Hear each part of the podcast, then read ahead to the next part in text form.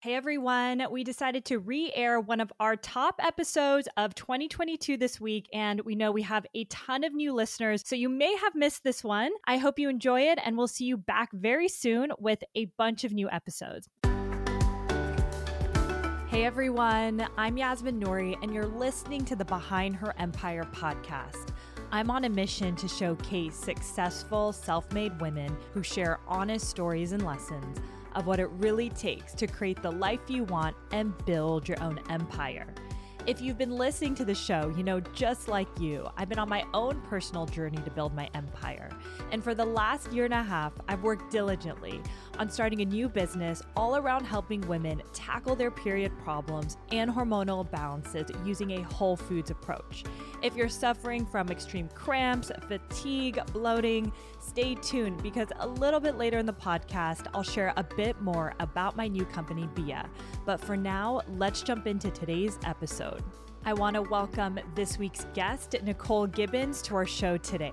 Nicole is the founder of Clare, the only Black-owned paint brand in the U S, and is a favorite of Jessica Alba, Maria Sharapova, and Nate Berkus, to name a few.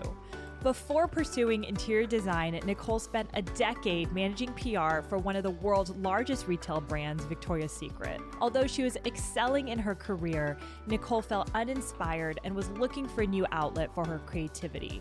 She started working on a decorating blog on the side that ultimately, in time, gained serious traction and led her into the path of interior design. After working as a designer and establishing herself as a voice in the industry, Nicole decided to do another career pivot and had a yearning to build something bigger that could potentially become a household name. When she was working with clients, she always noticed the hassle around picking paints and saw an opportunity to disrupt the very outdated paint industry and create a direct-to-consumer business that makes the entire process a way easier experience. Nicole has been featured in top media outlets such as H G T V, The Rachael Ray Show, Good Morning America, and Oprah Winfrey's OWN. She's also raised venture capital from the backers of Warby Parker, Casper, Peloton, and more. We talked to Nicole today about the power of patience when it comes to building your business, how to think about your finances before you take the leap, how she raised money and built a tech business with zero connections to start, and so much more. Welcome to the show, Nicole. Thank you. Thank you so much for having me. Well, I'm excited. There's so much to talk to you on your background, you know, from your experience in the corporate world and serial entrepreneurship experiences you have. Before we go into your story, I actually want to talk about something at a higher level. You know, you call yourself an all-around hustler. And as you've now gone down this world of entrepreneurship, I'm sure you agree, confidence is so key, right? With any big leap you do.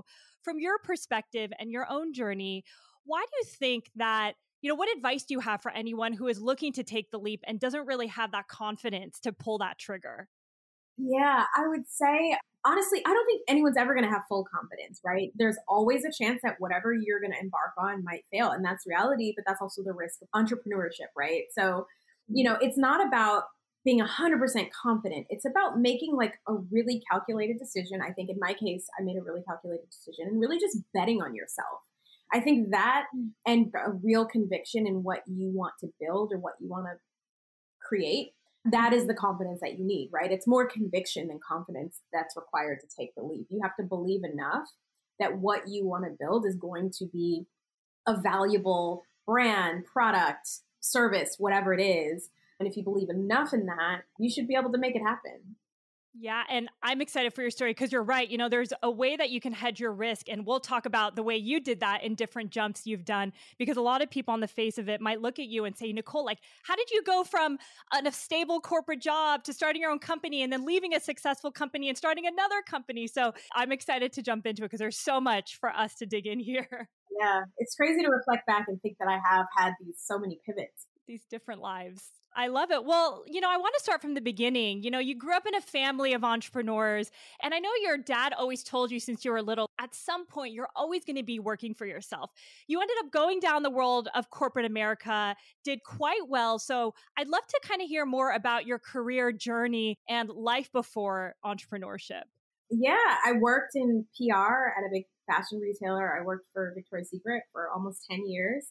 And it wasn't even that like, I just wanted to do P R so badly. I didn't know what I wanted to do. And I had explored a bunch of internships. P R was fun enough. When you're fresh out of college and you're twenty-one, I didn't feel pressure to figure out my whole life then. I think a lot of younger students do. You know, when you're graduating, you need to, you, or even when you're in school, you have to pick the perfect major, you know, graduate and know exactly what you're going to do for the rest of your life. But in reality, we're not from the same generation of our parents or grandparents where you get a job at eighteen or twenty-one and you keep that job for sixty years. Like, we live in a world that's so much more fluid. So I think even, you know, at the age that I was, I always had this kind of maturity to understand that life is going to evolve, and what I do now isn't what I'm going to need to, isn't what I have to do thirty years from now. So I just chose a career path that I thought would teach me some good skills that would be applicable for entrepreneurship and other areas of my life, and that would, I would enjoy doing as a young twenty-one-year-old in New York. And I was very interested in fashion and loved the whole fashion New York scene. And so I, I ended up getting a fashion P R job. Yeah. And I know you've talked about in another interview, a few years into that job, you knew that this was not going to be the place that you were going to be in long term, but yeah. you stayed within the company. And I think this actually might resonate with a lot of people. You stayed there for, you know, a few more years, or maybe six, seven more years, and you started a side hustle or side passion project. I'd love for you to talk about that, because so much of your life pivoted from this side hobby you were doing when you stayed in your corporate job. Yeah, I was at a place where I was interviewing for other P R jobs. And what I realized is when you start a new job, you have to be putting in one hundred ten percent. And I felt like I was in a place where I had a lot of autonomy. I was trusted. I had a role that felt secure. And so I could either start over somewhere new where you have to learn a lot and prove yourself and put in one hundred ten percent, or I could stay in a place that was comfortable, that gave me a little bit more flexibility to do some other things on the side, mostly because I was very confident and secure in my role in my day job, right? So I set up a blog. That was the first starting point. And the blog wasn't even a business at that point. This was before blogs were monetized. Blogs were just places on the internet where you shared your thoughts, and there were no blog ads or anything. So I just started yeah, no a blog. No influencers. No influencers. I mean, it was, we're talking about two thousand eight here. It was like people either had, you had Blogspot or TypePad or one of those like really early blogging platforms. And, you know, I started just talking about all the things that inspired me in the world of home and decor. Then I set up an L L C, honestly, mostly because I wanted to be able to get discounts for myself, for my own home, less, really less out of a desire to like start a business. But it was sort of like, I'll set up an L L C so I can get discounts for myself and kind of dabble and get my feet wet. And it sort of evolved from there. I realized that I really did enjoy helping people with their spaces. And I was doing like teeny tiny projects for friends and friends of friends. Half the time I wasn't even getting paid, but it was a really good experience. And, you know, I spent my time for about five years side hustling, building my confidence, learning the design trade, learning how to operate a business, and g- gaining enough confidence to then take the leap to, to do my thing full time. And I'm curious, you know, so you had this passion for interior design. I know your mom was in this world as well, so I'm sure you grew up in this space. And, you know, when you were just writing and starting this blog, like you mentioned, at that time, it wasn't a thing. Being an influencer wasn't a thing. There wasn't influencer marketing opportunities per se. When did you realize that, you know, this could be a good opportunity to potentially start a business? Did you have that in mind when you were starting the blog, or was it a few years in you realized? No. The blog was one thousand percent just a creative outlet. Literally none of my friends cared about design. No one in my life. I had no one to nerd out with about like furniture and decor. And like, that's really why I started the blog, because I became a part of other blogging communities and found people on the internet that, you know, loved the same things I did. And that was really cool. And so that's really why I started the blog. But I did know, you know, being a publicist, I really understood, even though it was the early days of blogging, that this is a platform that could have the ability to help me build a personal brand. And that's how I thought about it from day one. So it was sort of like, this blog will help me establish credibility. But initially, this was back before people were put, put names on blogs. I was anonymous. I blogged anonymously for at least wow. more than a year. I didn't even put my name on it because I was afraid of people at work would find out. You know, no one knew who I was. I was just this mysterious person. My blog was called So Hoped. It didn't even have my name on it. And then after a while, I was like, screw it. This is a platform. Like, my blog is getting traction. Let me put my face out there and my name out there and really start building a personal brand. And that's what I did. I love this. And I think it's so important to hear the story because, you know, doing something that you love on the side and that passion, having that creative outlet just brings you so much joy in your life, and you never know where things will take you. You know, just like this podcast, did it during COVID because I missed the connection with other female entrepreneurs and I was early in my own business. And, you know, fast forward, who would ever thought I'd still be doing it? So I just love stories like that because you never know, you know, where it'll take you down the line. And another thing that stands out about your journey is which I love actually about a lot of your moves in your life, is the power of patience, right? Like you mentioned five years, right? Doing this blog, talk about consistency, talk about how you really enjoyed it. At what point did you think, okay, I now have, whether it's enough saved or I now have enough confidence to leave that job? Talk to us about how you built that confidence and set up that pad for yourself when you were officially taking that leap. Yeah, well, I think over those five years, I learned a lot, and I had to just reach a point where it was sort of like, I, I think I was also inspired by a lot of other designers who were self-taught, because I think initially I had this sort of chip on my shoulder of like, well, I didn't go to design school. I don't have a formal education in design. So how, do, how am I going to ever have like enough credibility and be taken seriously? And over those five years, I just met so many people. I was really immersed in the design world, and I talked to so many really seasoned, established designers who I admired and loved who were self-taught. So I reached a point where I realized I have a good enough design instincts and great taste. I've learned enough just from immersing myself in the world of design. It's almost like the ten thousand hour rule. I spent yeah. every free ounce of my time, even before I started the blog, reading things about design, researching, consuming content. Like I was way more, I think, knowledgeable than I gave myself credit for. Mm. And at the point when I realized that, I think that's when I kind of gained a little bit of confidence. And I also felt like, you know, I'm a problem solver and I can figure anything out. So I'm like, anything I don't learn, I will figure it out. And anything I'm not an expert in, I can bring other people in to help. Like one thing that I never did or never really mastered, which I wish I could have, but I, I never really mastered drafting. I took the drafting course so I could kind of understand the basics of how to read a floor plan and how to, you know, whatever, but I was never like that good at it. So I always outsourced my renderings and my floor planning because I could have done it myself, but it would have taken me three times as long and probably been half as good. So that was always something that I outsourced. And aside from that, you know, so much of design is project management, which was something I was very good at. You know, in my P R job, I managed massive events with multiple moving parts, and doing a design project was easy. Like I managed much larger budgets in my day job than what I was managing for most of my client projects. And so I felt really confident in my project management skills, and that was enough. And then, and then the money piece was really important. I needed to have enough money so that if I didn't make a lot in the first year or so, that I would still be all right. And that's scary. I saved up enough, luckily. And so by the time I took the leap, I felt confident enough with where I was financially to be able to kind of coast off savings if I needed to and whatnot. And, and I ended up having to do that. The first year, I didn't make very much money at all. I did I did, you know, my first big design project that was published was for someone who's kind of a friend, and I basically charged her very, very little. I passed on like one hundred percent of my discounts to her, but the project ended up being a fantastic portfolio builder, and she's someone who I still have an amazing relationship with to this day. So no regrets there, but I definitely wasn't making a lot of money in that first year.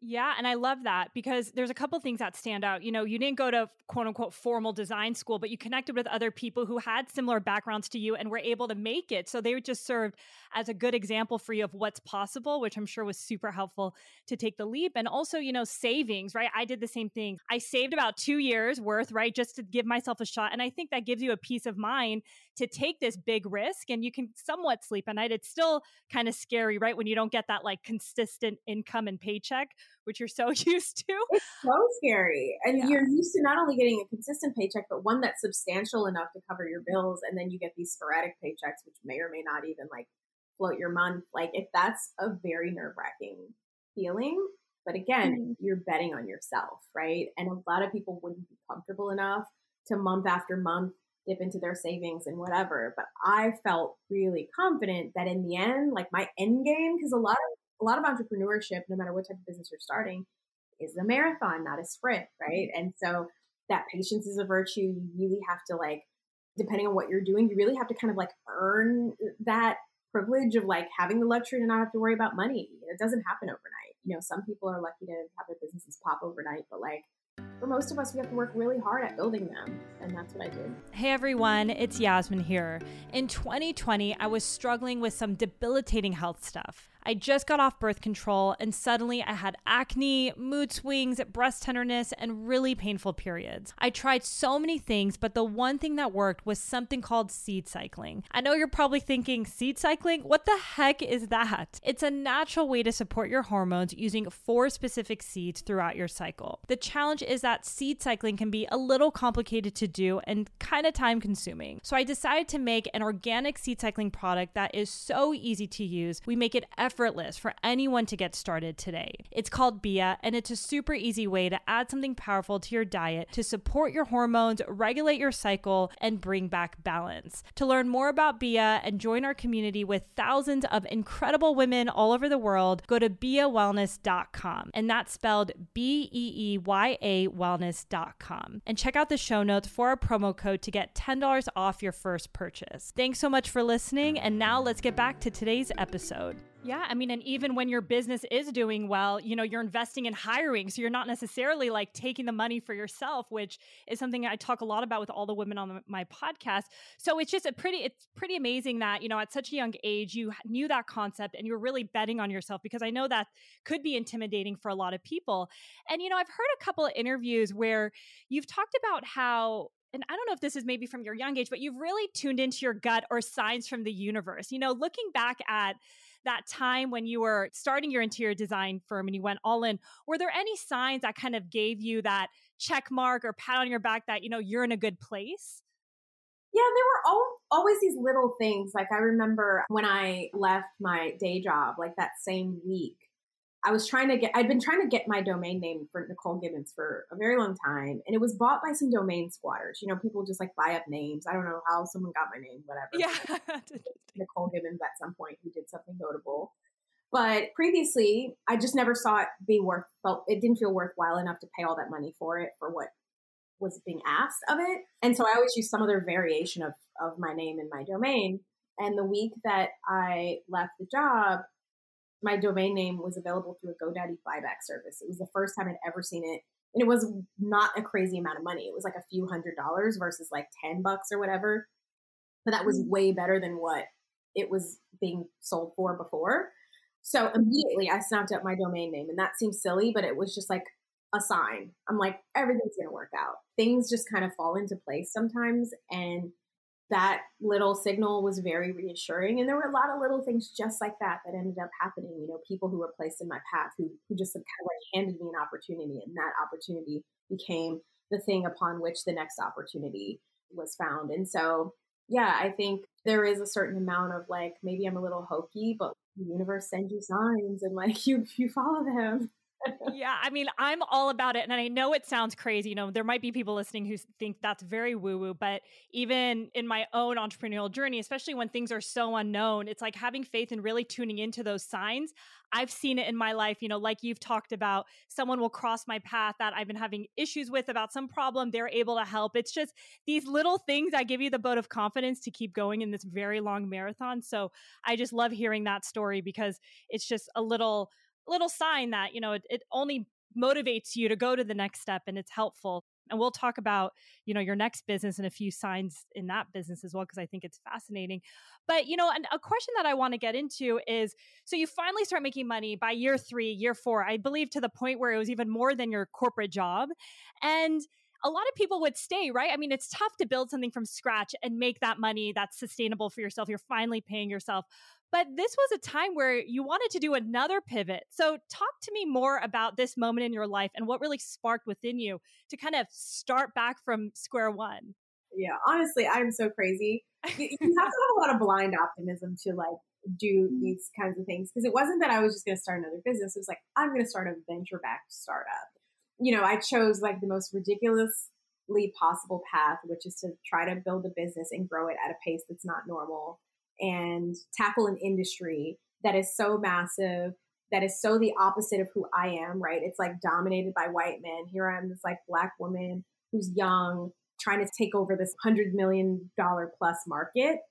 Who believes they can do such a thing, you know? So you have to have a lot of blind optimism. And I think when I started, or when I pivoted to doing interior design, I knew that I didn't want to be an interior designer forever. I aspired for something bigger than that. I kind of really admired Martha Stewart and how she built her business model. And I didn't necessarily want to emulate that exactly, but this idea that I could take my name and my aesthetic and build it into something so much bigger that can really scale, so that so many more people can buy into my aesthetic beyond just like the few select people who can hire me as a designer. You can only scale yourself so far when you're doing a service business. And so, you know, just this idea that, you know, across media and products, you know, there could be a much bigger opportunity to build my brand. And when I started researching opportunities, though, I really became obsessed with this idea of direct to consumer and finding a niche within home that applied well to that kind of direct-to-consumer model.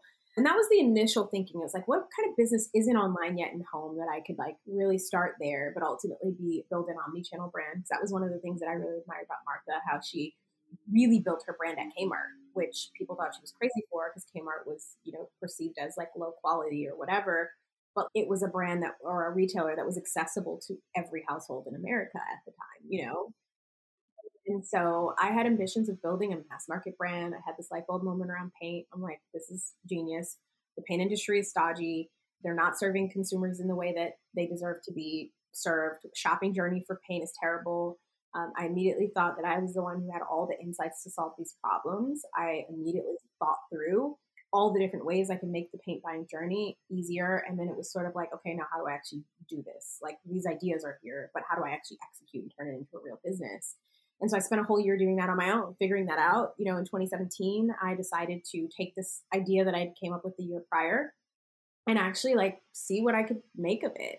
And again, I didn't go all in immediately. I sort of said, let me take some time off to explore it.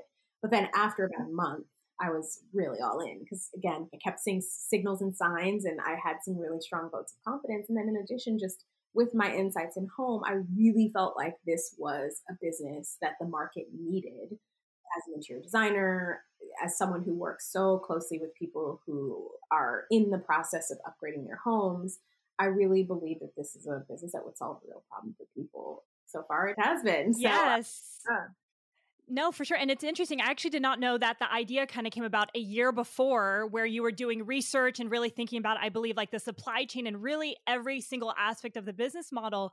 And then a month before, you know, you you quit your job to really go all in. So tell me more about those signs from the universe. I know there was two really pivotal meetings that you had, which really like gave you the vote of confidence, like I'm going to quit my job and go all into this idea.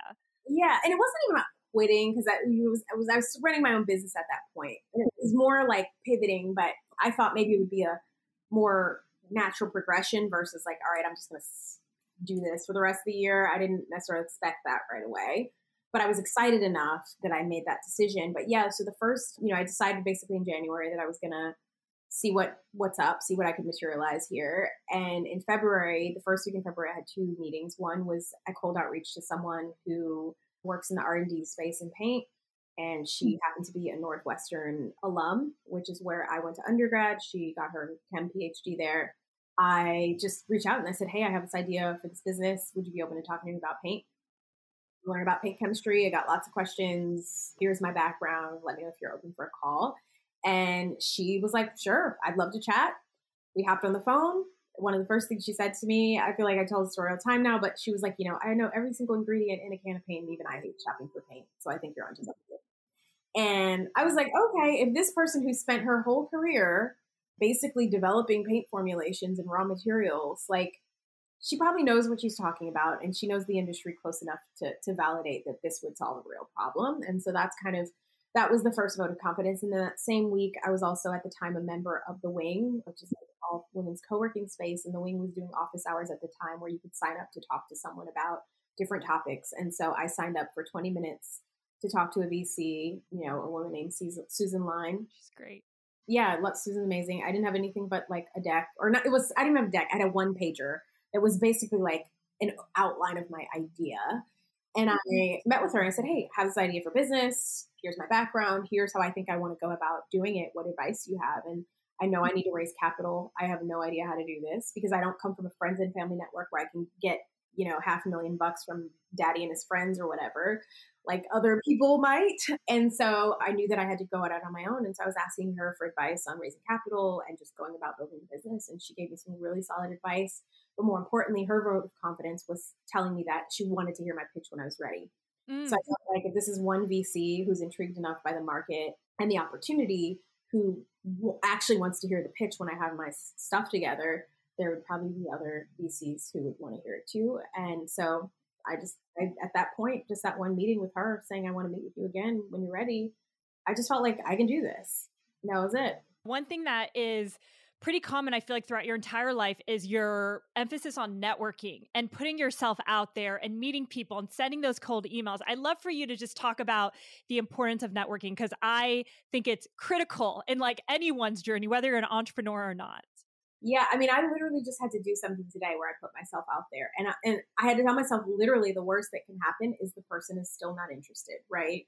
And what I've learned is that relationships are everything, no matter what business you're in, no matter what industry, whether you're an entrepreneur or you work in corporate America, the relationships that you build can remain with you your entire life. I have contacts from early in my career that I'm still in touch with who have been helpful every step of the way. And I think for me, I've always understood the importance of relationships. And also I think the training and skills I built as a P R person, like, right, like your whole job as a publicist is building relationships with media, and the, the better your relationships, the better your output and your outcome of your, your stories and the fruits of your efforts. And so I've always applied that, you know, in every aspect of my life. I've tried my best to never burn bridges, maintain good relationships, stay in touch as best I can, which I'm not always the best at it, but like, you know, I try. And also to pay it forward. When people need things from me, I try as best I can to reciprocate. And I think you never know A, when you'll need someone, you never you never know when they'll need you, and how those synergies can can like overlap in wonderful ways on both ends. And and yeah, I just really have put a lot of emphasis in just relationship building in general across my career, and I think it's helped me get where I am today. It's great to hear that you're, you know, even to this day, you're still putting yourself out there, because it's vulnerable, right? You could get rejected, quote unquote. Someone might not be able to respond to you. You know, maybe they're busy or whatnot.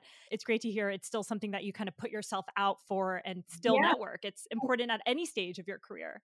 Yeah. And whether you're fundraising, whether you're reaching out to someone that you don't know cold for advice, the worst they can say is no or not respond at all. And there's zero consequence for your life in that, right? Exactly. One person's response or lack thereof is not going to make or break your, your life, your career, or your business idea. Just keep going. But that one time you put, your, put yourself yes. out there could land you the opportunity that changes everything. So exactly. I love in. that. So going back to, you know, you have this idea, you talked to Susan, who was a V C, and, you know, initially you, you've mentioned that early on, you knew that this was going to be a V C-backed business. Again, right? You've talked about how your background wasn't in that. You didn't grow up in an environment with a ton of friends in V C or a network. So tell me, you know, where did that idea come from, and how did you immerse yourself in that world? Well, frankly, I just, I knew that this is not a, this was, was capital-intensive business. It's not the kind of thing I could bootstrap. Didn't have enough money to, to start a paint company of my own finances. I didn't know how else to go about raising capital, but when I looked at other business models, I learned that so many companies raised via venture. And so as I started like just kind of researching and looking at how other companies were funded, it just, honestly, maybe there were other ways to finance my company in the beginning. I have no clue, but venture, mm-hmm. as challenging as it, as it is, again, blind optimism and naivete, I guess. I just felt like, okay, if these companies could raise money, you know, you're hearing about kids in their dorm room going out to Sequoia and getting like twenty million bucks to start a company. Seemed like I can do it. You know, just, I think it's just this, having this like this crazy belief that you can do anything will get you so far. And where do you think that came from? Do you think it's your upbringing, or because you have had that throughout your whole life, which I love. So where do you think that came from? I have no idea. When I look at my parents, I'm very unlike them in many ways. I think that I've always just been incredibly independent and a really independent thinker. So I guess it's just sort of innate. I honestly don't know. I wish I could say like, oh, my dad was just like that, or my mom, but I, I don't know where it came from. So you had this idea, you know, going V C, you're going to be like those stories that you're reading about. So what was your first step? Like, how did you even get in that orbit of investors? Yeah, because I was in that orbit zero. Like I had no contacts. I didn't know anyone in V C. So first I just started doing research. Who are all the funds out there? And, you know, I had followed startups for a very long time, like from the days of Napster. I remember being so inspired by that story, because at the time, and I still am, like I've always been very interested in music and the music industry. And so when that company came out, it was basically a kid in his dorm room, kind of, you know, he was like eighteen years old or whatever. We were basically the same age, Sean Parker and myself. And I remember being like, this kid is my age, and he just created this industry transforming tool to share music. And this is incredible. And I think around that time is when I kind of started just not following V C deeply, but taking names, taking mental notes. You know, I remember writing a Evernote because I was an early adopter of Evernote. I remember writing an Evernote, like V C funds I should reach out to at some point in the future. And there were like names on there. And one of the names was First Round Capital. And I still have that Evernote. It was from twenty eleven, I think. Wow. And, you know, call it six years later, I ended up, First Round ended up being our bigger, biggest investor in, in our kind of pre, pre-launch, kind of pre-seed round. And so, again, signals maybe, I don't know, but I just re- started researching who all the funds were, who invested in companies that were like-minded consumer, who works at the, those funds, going on LinkedIn, seeing who I was connected to, talking to anyone I knew who was connected to anybody in V C for advice. I went out to a conference in San Francisco, met a ton of people there. Again, like kind of hustled my way into this like very closed inner circle world of V C, because the world of V C is very opaque. It's yeah. kind of a boys club of people who all went to like the same schools, Wharton, Stanford, worked at Bain. It's like a lot of the same types of backgrounds, right? And so I really kind of had to like elbow my way in there. And with, especially like me being who I am, you know, the data points around Black women and Black people in general and diversity in V C are really sad. Most minorities do not have a good shot at raising venture capital. And when you're a Black woman, it's almost impossible. If you look at the actual data, it's less than a percent. But yeah, I just kind of, back to being an all-around hustler, I just sort of hustled my way into that circle through networking, perseverance, putting myself out there over and over again, not being afraid to fail and not feeling beat down by rejection. And I think that's kind of what ended up helping me kind of get far. Yeah. And, you know, talking about rejection and those stats, like, I guess I have a couple questions based on everything that you said. Like, did you know the stats were that low when you were going into it, or did you have blind optimism? I knew the stats. And you knew the stats. Because when I was researching V C, it was sort of like came up, and I always have to think of myself as an outlier. Sure, two-tenths of one percent of Black women receive venture dollars, but I'll be in that two-tenths of one percent. And that's, again, back to the the blind optimism. And I'm, sometimes, too, it's like, I don't want to make it sound like I'm so overconfident, because I also have so much self-doubt all the time. And But I really believed in this business that I'm building, right? And I knew that I knew that Clare needed to exist. And I had so much conviction in that, that like that was all I was laser focused on. I didn't care about anything else. Nothing you could say. If I pitched you and you told me it was a silly idea, I'm like, you don't know what you're talking about. I'm going to go to the next person who can see the light. And that was just my attitude. And I think that's the like relentless kind of attitude that you have to have as an entrepreneur to to really like do crazy things and solve big problems. Yeah. And I think it goes into, you know, your background being in interior design and really taking the time to research, like, what is your business and what's your business model? Like, that gave you the confidence to walk into all those rooms and really stand by what you're building. Because I think sometimes if you're not really sure yourself, like, that's going to come off when you're meeting with really anybody. So the fact that you really were passionate about what you were doing, you knew there was a big opportunity there, that really put you in situations where, in the case of rejection, like, I'm sure it didn't hurt as much. I mean, still never amazing, but really allowed you to overcome that and just continue pushing. And I'm curious, how long did it generally take you to fundraise? Like, how long were you focused on getting this first round done for you to really start the business? It was about three months. And that sounds fast. And I think it's funny because I, I tell people this all the time, the further along you get, the harder it becomes to fundraise, unless you're an I've heard. But when you don't have a lot to show, right, you're just selling your vision, your idea, you're, they're investing in you. And I think I told a really good story, and I, I'm tackling a market where you could do the research and see that the pain industry is massive and that these companies are massive and no innovation and all of that. So I think it was, wasn't hard to convince people that this company solved a problem and that the market opportunity was massive. And then once you're up and running, then you have a lot to prove. The numbers have to back it up. You have to show that you can execute. And, you know, and I think finding the right investors are really important. And, you know, there I had so many tough lessons to learn along along those lines, and just making sure that I was aligned with investors who were aligned and supportive of my vision and the way I want to build the business and at the pace that I want to build the business at. And, you know, with an eye towards profitability, even maybe more so than hypergrowth and things like that. And not every investor is aligned with that. And I think in the world of venture, especially, there's this sort of conditioned thought process around growing as fast as you can, move fast and break things. But that doesn't work for every business. It could maybe work for software. It can maybe work for certain types of business models. But for a consumer company where you're producing a physical product where the quality bar has to remain high and the customer experience cannot be disrupted, things have to be smooth. Like, it just, it, it just requires so much more thoughtfulness. And depending on the category, like home paint's really high consideration. It takes you a little longer to learn when you have a longer buyer journey, right? You're not going to get data maybe in thirty days. It might take longer because it sometimes takes longer people longer to buy paint. Learning all of those things required a lot of patience on, on my end as well as our investors' end, and it gets challenging over time. Yeah. I mean, and what it, I think that's a really good point is finding investors who are aligned with, I guess, the way you want to grow the business. I mean, what advice do you have for anyone who might be on that journey, you know, meeting with investors, like anything you recommend to them to just kind of make sure they are aligned? Because we have heard similar, not issues, but situations come up like you mentioned. Yeah, it's hard because sometimes companies are in a position where you just need the money, right? You have to keep going. It's a tough spot to be in. Not everyone always has the luxury to pick and choose their investors.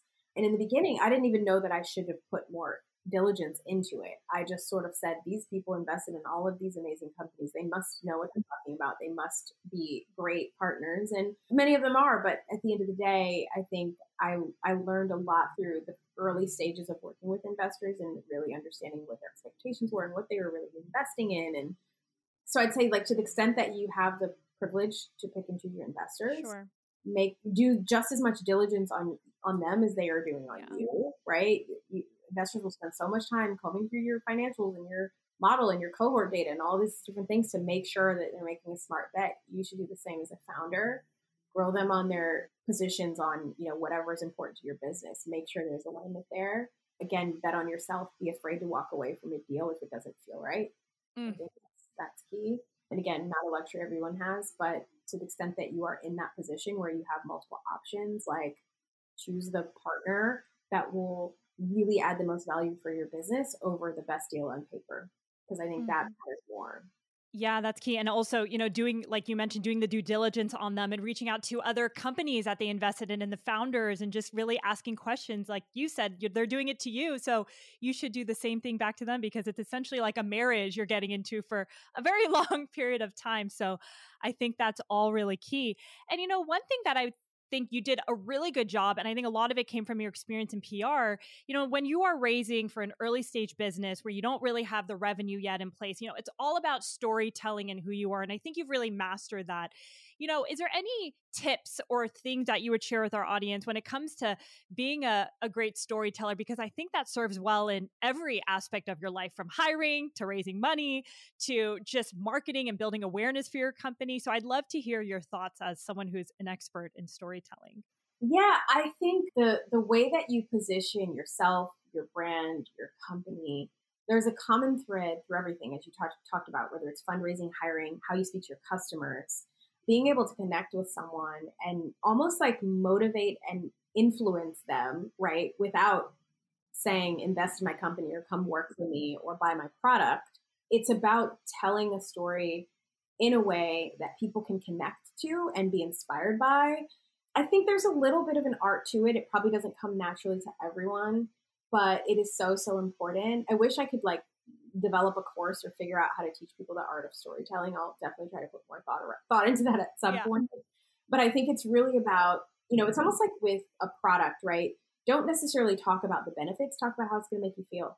Talk about the outcome, mm-hmm. right? Like those are the things that really matter. And it's almost like you kind of have to tell that same story. So if, you, if you're looking for some just basic pointers, focus on telling the story of the problem that you're solving versus like and benefits of your company, right? If you speak from that perspective, customers who go to buy paint don't have an easy way to choose a color, get everything they need. It requires multiple trips back and forth to the store, you know, setting, painting a picture, no pun intended. Yeah, I love that.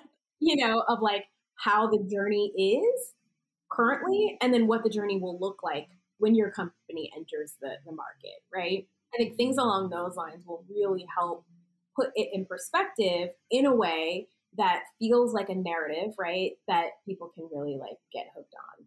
It's almost yeah. like a really good T V show and they they hook you in the first five minutes, right? You kind of kind of need to do that with how you set up your story and your problem.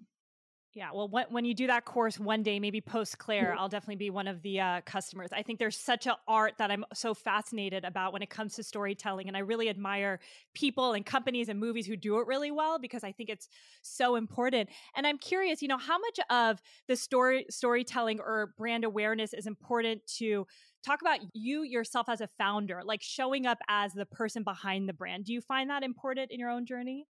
It's super important. And I think you'll hear a lot of investors talk about founder market fit, right? Because there's product market fit, but then there's like sort of like the founder company fit. Like, why are you the person well equipped to build a paint brand, right? Or why are you the person mm-hmm. equipped to build a company in the maternity space, right? Or whatever it is, it's making sure that you have the right background and expertise.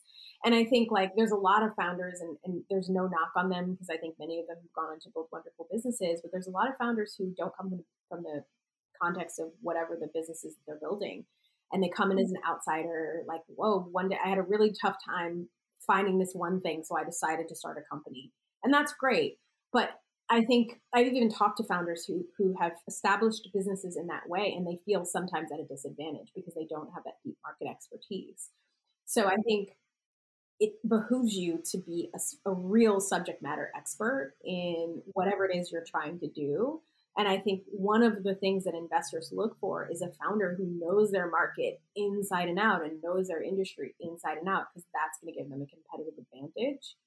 So I think when founder, when investors are evaluating founders, that is something that's key to sort of what they look for. And when I hear investors, sometimes I'll just pick their brains about companies they didn't invest in. And a lot of the times it's not the business model. It's like, oh, the founder just wasn't compelling enough. I didn't understand why they were the one behind this business, and it just wasn't. Making sure that you you really are an important piece of your secret sauce, I think, is is key. Is key. Yeah, absolutely. And, you know, I'm curious, as you're built, starting this business and building this business now a few years in, you know, as a solo founder, I can't imagine it being an easy journey. And, you know, thinking about that first year in business, you know, we're my own business, I'm four or five months in, and we ha- I have a co-founder that I'm very lucky to have, and it's still hard. So I just think about someone in your position. How did you really go through just, you know, the tough moments of building a business from scratch? Like, did you build a community? Like, how did you find your resources to support you at that time and now? It is so hard. And I, I still think I'm building that community. I, I do have yeah. a handful of network of a few founder friends that I'm close to, but it is hard, especially because I, I didn't, like a lot of people who start companies, they go to H B S, right? They fit that, yeah. check that box, and like half their class started businesses too. And they have this immediate connection of community of people who are all starting companies together, right? I didn't have that. And no one in my personal life was this type of entrepreneur trying to build a high growth company. I did have to really kind of seek that out and, and build it. Um, you know, I think luckily through investor networks, I was able to meet a lot of people, a lot of, I mean, in the V C world, maybe less so during the pandemic, but there were a lot of dinners and a lot of like networking things and, you know, female founder groups. And you know, you get invited to one, you might meet someone, and, you know, but I, I put myself out there a lot too, going to a lot of these dinners. And I'm very like, I'm an introvert, so I don't love going to big group things all the time. Yeah. It's exhausting. But a lot of times I would push myself to go, because I'm like, I might meet a new founder friend, or I might, you know, connect with someone. And so I think, yeah, just through kind of going to events, being involved in the founder circle or connecting with other investors in portfolios. Like I just reached out to someone on LinkedIn the other day who just responded back, and because I realized we share the same investor and wanted to just kind of get to know them. So um, those are the kinds of conversations that lead to great relationships and people who become a part of that support network. Because I feel like as a founder, you need a support system. It's like, it's like yes. a, something. You cannot thrive without a support system. And, you know, as a founder, it is so challenging. There's so many, it's just so much harder than building any other type of business. And you're not expected to know everything. So if you're able to reach out to people and pick their brains, and I just love that you're doing that, because, you know, there's so many people that might be sitting there thinking, I don't have that network going to Harvard Business School. I don't know anybody in my town. There's no entrepreneurs. And it just, you know, you can put yourself out there. Luckily, we have linked social media, right? Instagram D Ms, LinkedIn. I mean, this podcast came from just D Ms on Instagram. You just never know where those kind of conversations can take you. And it just helps you in the long-term marathon, right? Like every day you're solving problems. So if you're able to kind of lean on someone who can help a little bit, like it just makes experience way more enjoyable than you just sitting there in your office trying to figure out everything yourself. So yeah. It's great to hear your journey through that as well. Yeah. And one other kind of thing along those, that point is that you're never going to have all the answers, whether you're a founder or an employee at a startup, right? I go through this all the time as I'm like coaching team members. You can't be afraid of what you don't know. There are so many things that I don't know as a first-time C E O, building a paint company for the first time. I don't have all the answers. And I think being really confident in what you know and confident in what you don't know, not being afraid to ask for help, not being afraid of feedback. Feedback is a gift. If you don't get it, you're not going to get better. I think that is so important. You know, you have to be okay with being vulnerable, asking for help. You know, you may be more comfortable asking someone over here for help versus someone over there, but just the point is you just got to ask for that help and fill those gaps, because otherwise you're you're putting yourself, your team, your company, everyone at a disadvantage. Just trying to yeah. figure your way through it. Totally. And it's funny, that actually reminds me, we had another founder on the podcast. She did go, you know, she had all the credentials. She went to Harvard undergrad, Harvard Business School. And when she launched her business, she was saying, you know, I felt embarrassed to ask. Like, one of the biggest mistakes was she just felt like, you know, I have all this amazing pedigree. Like, I don't want to ask these simple questions, because she felt like she might look stupid. And she looks back and she's like, that's the biggest mistake I did in building the business. Like, nobody has the right answers. You're not expected to know everything. So it's just a matter of finding the right people, or, you know, brainstorming with your team, but not really feeling like you're expected to know everything. Cause that's a lot of, that gets anxiety producing too. You know? Yeah. I can't think of a single instance where someone asked me a question and I thought they were stupid. Honestly, especially if you're asking really smart, critical questions, I think that's more of a sign of intelligence, that you want to get it right, that you're, you know, like high performing people are generally very curious and ask lots of questions. And I love, I love that. Yeah, I know. And I've noticed that just we we don't have anyone full time. We have a bunch of contractors, but the people who are really engaged in our business are asking questions all the time. And I love it. It's like they're naturally curious. They're asking all the right questions. So I think that's a big characteristic when it, in terms of like hiring and finding the right fit that I've seen so far. Yeah. You know, and and one thing I'm curious about, and I'm sure you get this question a lot, and it's something I'm thinking quite a bit about, you know, the whole concept. I don't love the term work-life balance, but how do you kind of remain present in life outside of work, if, if that even exists? Or, you know, what is what does that look like for you? It is so hard, and especially being a solo founder, I don't have much life outside of work. It sounds so terrible and so sad, but it's the truth. Yeah. And I think this is probably like unpopular opinion, but I think it's okay to not have work-life balance occasionally, right? Like, it should ebb and flow. You can't never have balance, right? So I'll go through really high periods of intensity where I'm like barely sleeping and I'm working crazy hours, but then I might get blessed with a lull where I can kind of relax a little and maybe even take a vacation and not feel so frazzled and crazed. Unfortunately, too, the way the world works is like sometimes when it rains, it pours. Like when when when some, one thing goes wrong, usually there's like yes. other things that go wrong too, and so usually there's this layered on shit show pile of things going wrong. And that's just how it rolls. And when those moments happen, you're, you're all in. And, you know, hopefully when things are smoother, you've got breathing room. And someone else kind of described the startup journey like that too. It's going to ebb and flow. It's not going to always be insane. And, you know, also like the more that you can build a strong team that you trust, that as a founder, you'll be able to get yourself a little bit out of the weeds, and you're still going to have a million things to do and a million problems to solve. But to the extent that you can spread the the responsibility and, and have people take stuff off your plate, I think that that helps. And I'm just now at a point where I'm really hiring seasoned leaders to take ownership of different areas of the business and get myself out of the weeds of doing everything. Because as an entrepreneur too, you, you go through phases of your involvement in your company, right? Like in the beginning, you're doing everything. And then you got to like give away the Legos and like be more strategic and then focus on the next horizon and kind of go through these, these phases. And so another kind of key thing is you can't be afraid to evolve, afraid to change, because startups change and they change really fast. Yeah. And I think, you know, like you were saying, hiring seasoned leaders at that point, right? I mean, you're obviously been in business a little bit longer, so your company's at that scale, and being comfortable giving away. I mean, I know there's a lot of founders that feel like nobody can do as well as them. And I feel like those founders are just holding themselves back from growth and more opportunity. So being okay with finding someone and really giving them the ownership to lead something yeah. really takes like good hiring. Yeah. And I'm still getting there. I haven't given up all yeah. the Legos yet. You know, I'm working on it, working on getting better. But it's like... yeah. It's just part of the process. It's normal. Yeah. And do you have any, you know, as someone who, I don't know if there's any tips you have or any mistakes you've made when it when it came to hiring, especially in those early days, right? Like those one, two, three, four members are so critical when you're so small and scrappy. Like any mistakes that you made at the time that you wish you knew when you were initially hiring? Yeah, never make a desperate hire. I think there can feel, when you have a absence on your team, you can feel so much pressure, especially when you can see all the things that are not getting done. There could be a tremendous amount of pressure to just get anyone in the room and fill that role with anyone. But the people that you choose to work in your company can literally make or break your success. I heard someone mm-hmm. describe this the other day of like, you hire a B player, right? They're going to hire probably C players because a B player probably isn't going to be confident enough to hire someone who's smarter than them, right? Which is what we should all be doing all the time. And yes. so then you end up with a team of B and C players, and that's not going to get you far. Like, startups are competitive. Generally, whatever you're doing, there are other there's other competition in your market. You have to be able to execute. And so I've really, over time, A, gotten better at building a hiring process. B, we have the resources now where I can afford to hire top, top talent. But also, even despite what your resources are, your goal should always be to hire the highest performing, best possible candidates you can, because that will help you move your business forward. And it's better to have a hole or an absence on your team than to have the wrong fit. Having the wrong person in the role is incredibly time consuming. Sometimes mm. it can be toxic to your company culture. Don't make hasty hiring decisions. Be really, really thoughtful about who you bring into that room.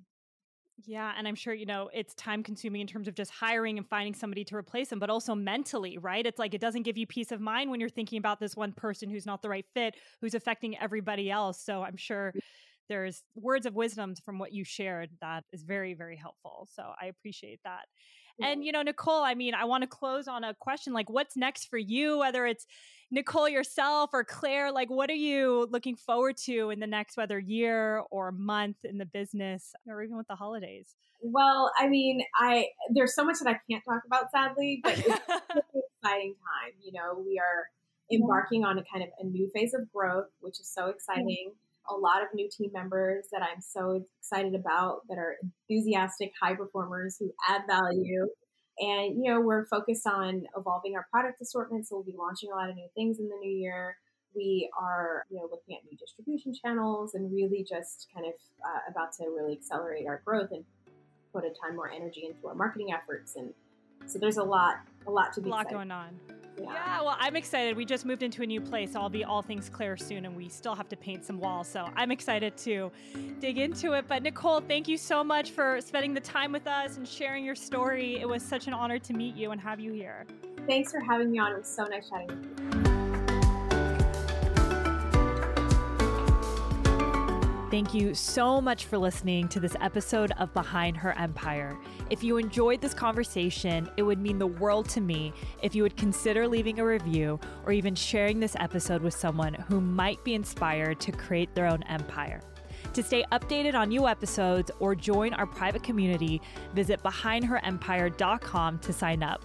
We send inspiring and short emails every week to your inbox. I'll see you next week. And until then, remember, you're always in charge of your own destiny, and it's never too late to start your own empire.